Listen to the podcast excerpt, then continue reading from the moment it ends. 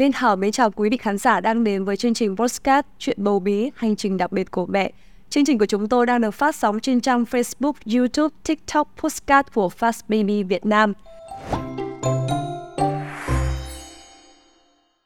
Xin được gửi lời cảm ơn chân thành nhất tới nhãn hàng Fast Baby đã tài trợ cho chương trình. Và quý vị thân mến, đây là một thương hiệu được rất là nhiều các mẹ ở Việt Nam tin và lựa chọn với những dòng máy như là máy hút sữa, máy hâm sữa, máy tiệt trùng, máy đa năng, máy đun nước với nhiều phân khúc rõ ràng khác nhau để quý vị có thể dễ dàng lựa chọn. Và quý vị có thể truy cập vào fanpage của Fast Baby Việt Nam để có thể tìm hiểu kỹ hơn về những thông tin sản phẩm của chúng tôi.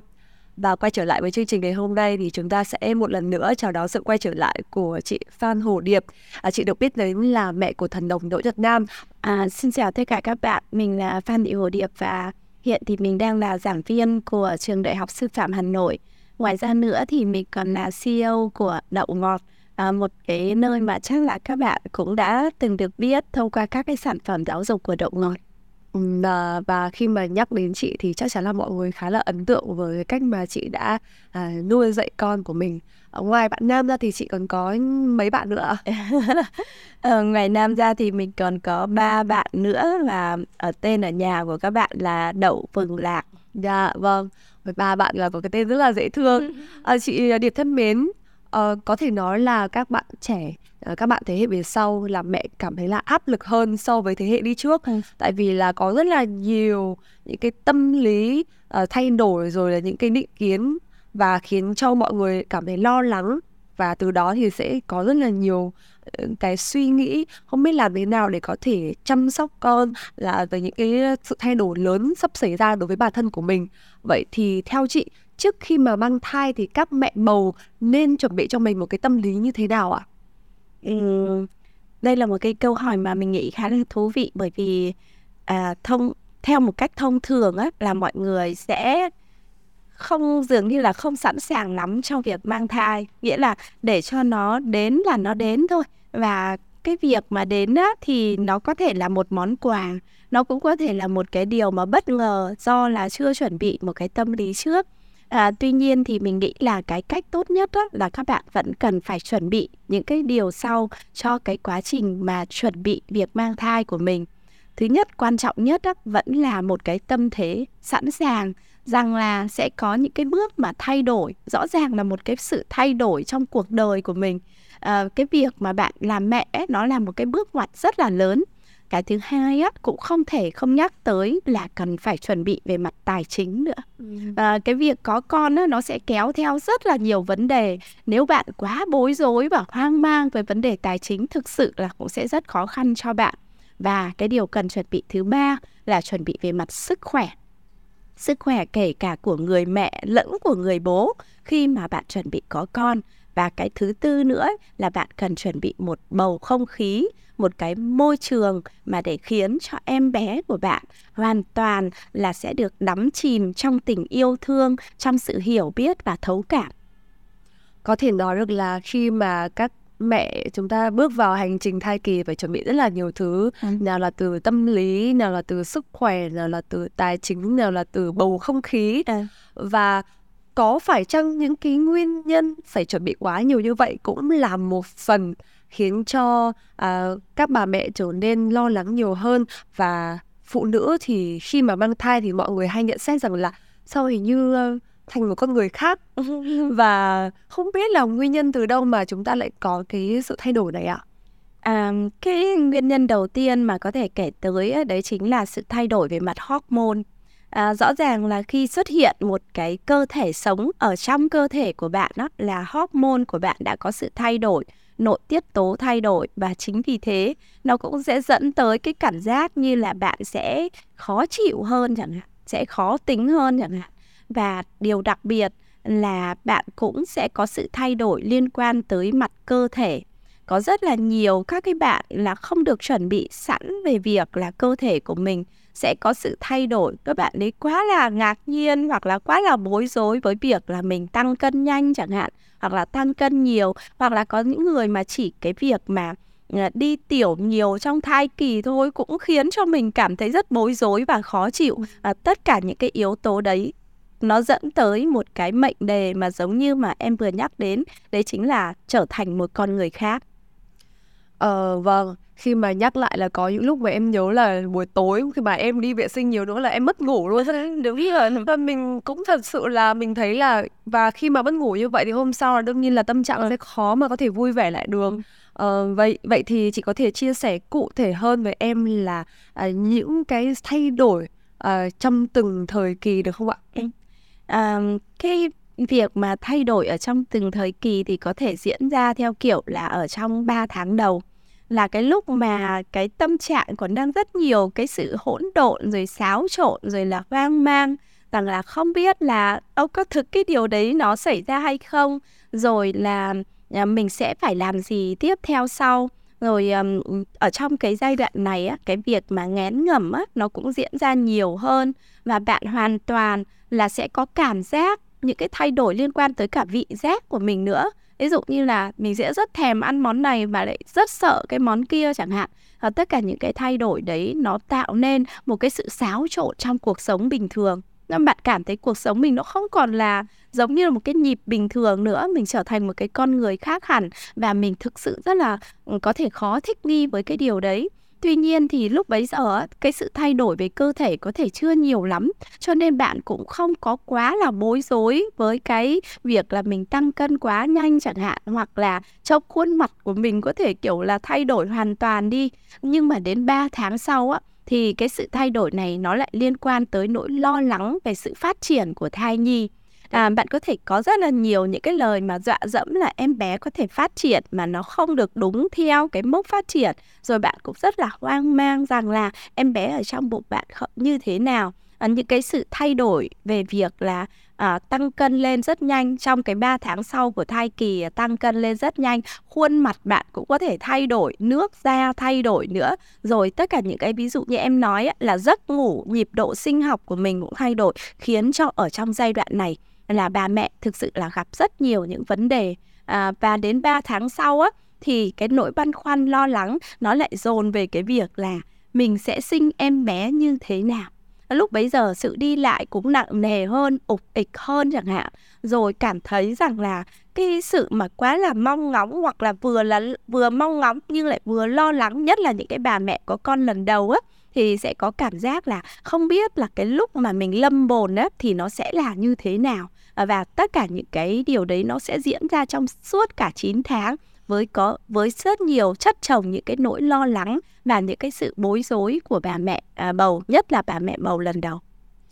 Có thể nói là trong từng thời thai kỳ thì là sẽ có những cái nỗi băn khoăn lo lắng khác nhau. Nhưng mà nhìn hình chung thì à, các mẹ phải đối diện với rất là nhiều sự thay đổi từ bên trong cơ thể của mình à, và quan trọng nhất vẫn phải là cố gắng điều chỉnh cảm xúc để làm sao để không ảnh hưởng đến bé. Và vì vậy cho nên là ông bà ngày xưa mới có câu là con vào dạ thì mạ đi tu thì chị nhận định như thế nào về câu nói này? Liệu rằng là em bé có bị ảnh hưởng tâm lý từ người mẹ hay không? Hoàn toàn là có. Câu trả lời chắc chắn là sẽ có. Cái cái việc mà bầu không khí nuôi dưỡng ở trong bụng mẹ nó là bao gồm yếu tố liên quan tới dưỡng chất à, và cái dưỡng chất đấy thì có thể là đến từ cái nguồn thức ăn mà mẹ mang đến và có thể từ cái sức khỏe tinh thần của người mẹ.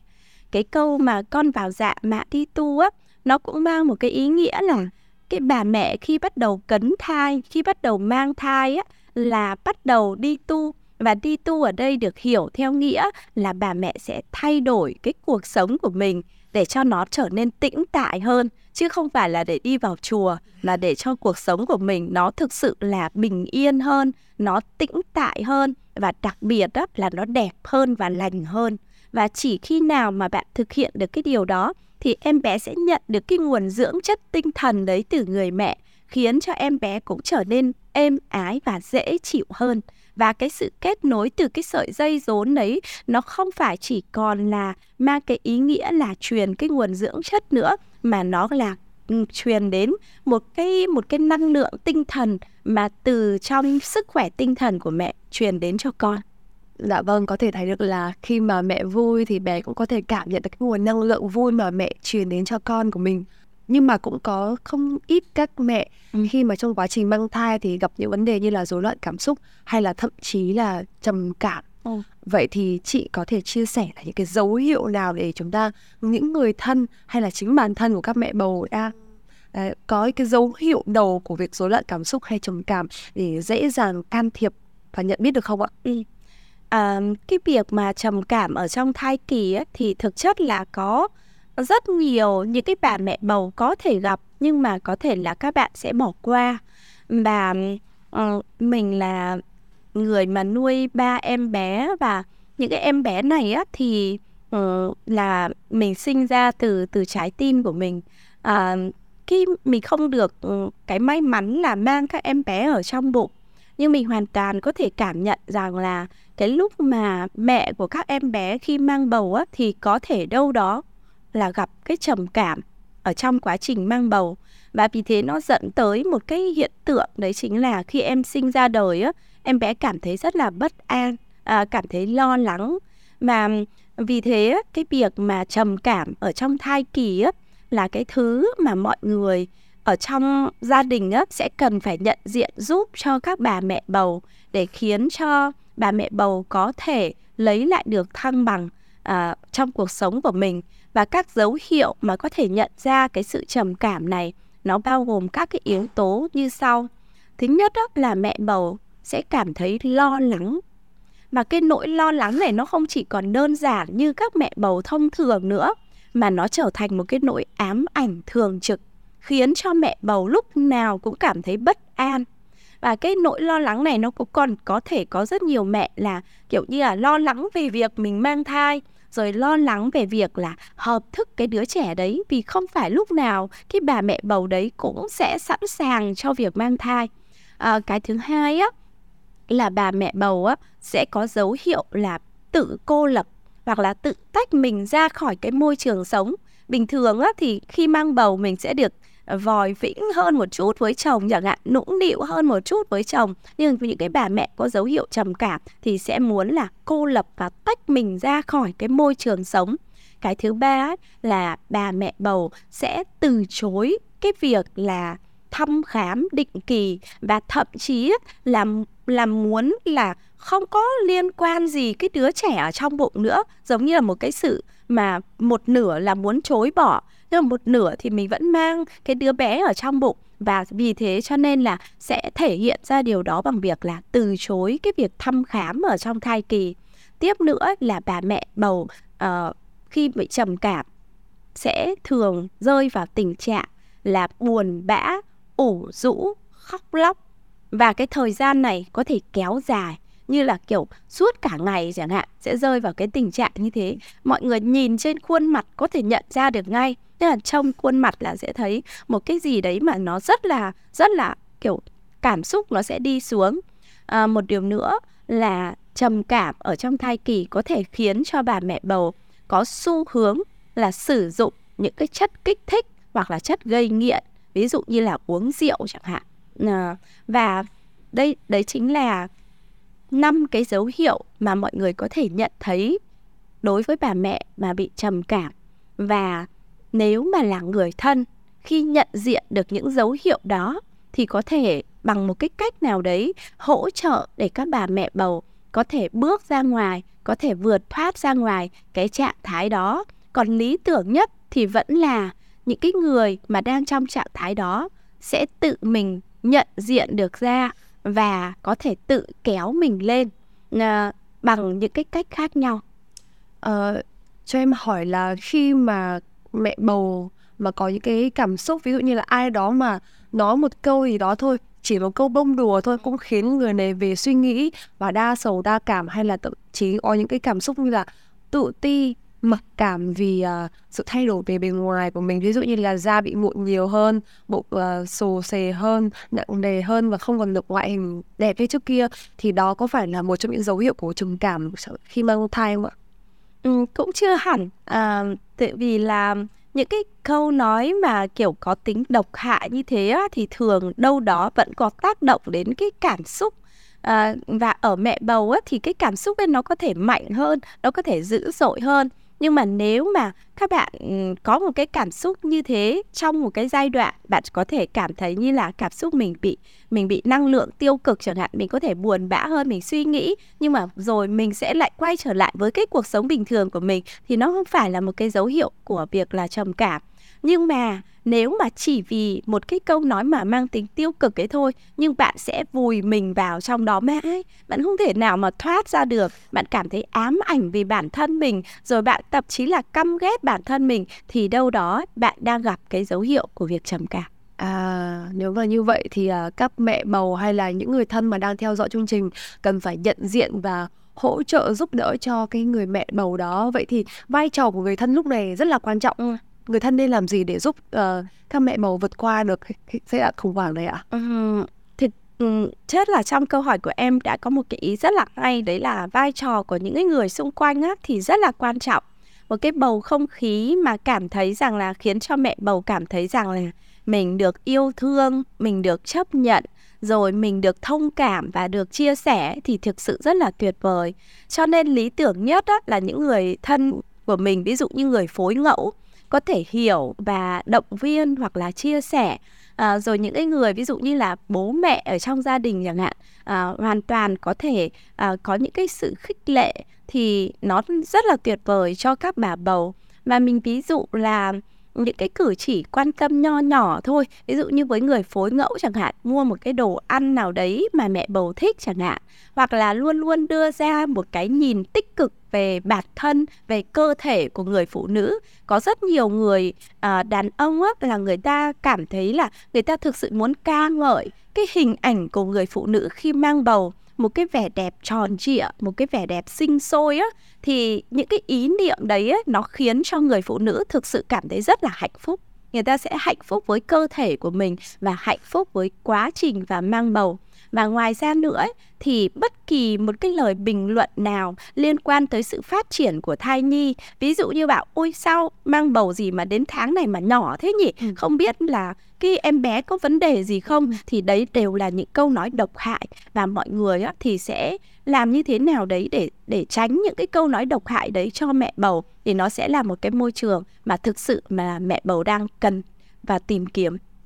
Vâng, khi mà chị chia sẻ vấn đề này thì em nghĩ ngay đến chồng của em. Tại vì lúc mang bầu là lúc nào em cũng soi gương xong rồi à, chồng của em nói là thôi đừng có soi nữa. Lúc nào trong mắt anh là em cũng rất là đẹp và khi mà anh thấy em mang bầu là anh còn thấy em đẹp hơn cả trước thời con gái nữa. Thế xong là lúc nào cũng động viên mình khích lệ mình xong rồi bảo cố gắng vượt qua giai đoạn này. Ừ. lúc mà giai đoạn mà nặng nề nhất của thời cuối thai kỳ thì bà là cố gắng lên sau khi mà đẻ con ra là anh sẽ lo hết à. như là động viên khích lệ rất là nhiều thì nói chung là sẽ cố gắng để vượt qua cái giai đoạn mà gần như là cuối thai kỳ rất là nặng nề như vậy thì uh, em thấy là vai trò của người thân rất là quan trọng trong việc mà giúp mẹ bầu giải tỏa được cái tâm lý vậy thì nếu mà có một cái câu nói nào đó để có thể đưa ra lời khuyên cho các mẹ bầu uh, có thể chuẩn bị cho mình một cái tâm lý tốt nhất thì đó sẽ là gì vậy ạ?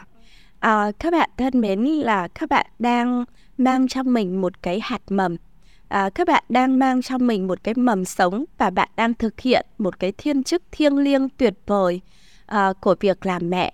À, và cái điều mà tốt nhất các bạn có thể làm vào trong thời điểm này chính là truyền trao cho cái hạt mầm của mình cái niềm hạnh phúc, cái năng lượng tích cực và nhờ thế cái đứa con sẽ thực sự gắn kết với bạn và cái khoảnh khắc mà đứa con chào đời chính là lúc mà bạn nhận ra rằng cái sợi dây kết nối đấy nó thiêng liêng và đẹp đẽ đến chừng nào. Và hãy đón nhận điều đó bằng tất cả niềm vui, bằng sự hân hoan. Và thực sự bạn sẽ cảm ra, bạn sẽ cảm nhận thấy rằng đấy chính là món quà tuyệt vời từ cuộc sống.